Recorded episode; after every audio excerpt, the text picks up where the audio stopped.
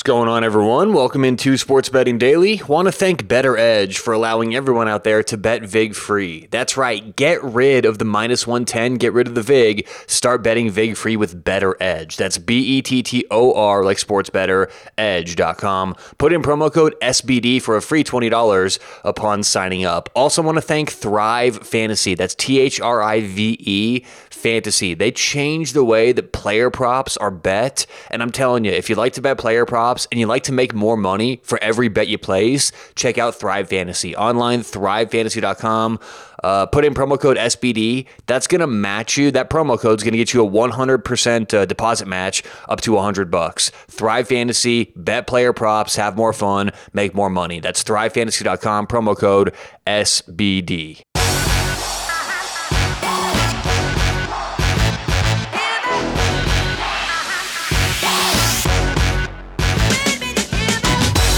What is going on? Welcome into Sports Betting Daily.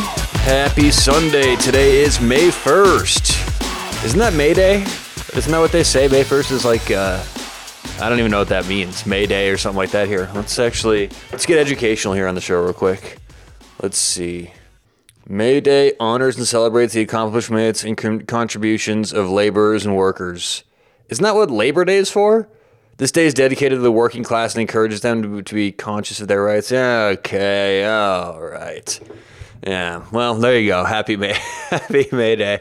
Uh, it's May 1st. We got some picks for Sunday, quick picks. Sunday's quick picks. We've got three games for today. We got uh, one Major League Baseball, one NBA game, some NBA playoffs, and then uh, we got some soccer. We got some Major League Soccer later on today. So let's start off in uh, some baseball. We're going to take the Colorado Rockies, just like we did yesterday, a little bit more expensive today. They are minus 160 at home against Cincinnati. I think Colorado continues uh, they're I think they finished the sweep of Cincinnati. And look, the Rockies, I believe, were the lowest or second lowest team in terms of the projected wins this year. So the market's just still shorting the Rockies, I believe. So we'll take the Colorado Rockies minus 160 at home against Cincinnati. Game number two in the NBA, we're going to take Golden State money line minus 140. I don't want to mess around with the two and a half here. Uh, I, I, I, I, this could be a tight game. I mean, this could be one, two point win either way. I think Golden State does have a little bit of an edge here, a little more rested. Um, I think they have more uh, in their arsenal in terms of what they can show. Uh, Memphis. So we'll take Golden State money line minus 140 against Memphis. And then finally today in the MLS, some Major League Soccer, we're going to take Philadelphia Union plus a half minus 145.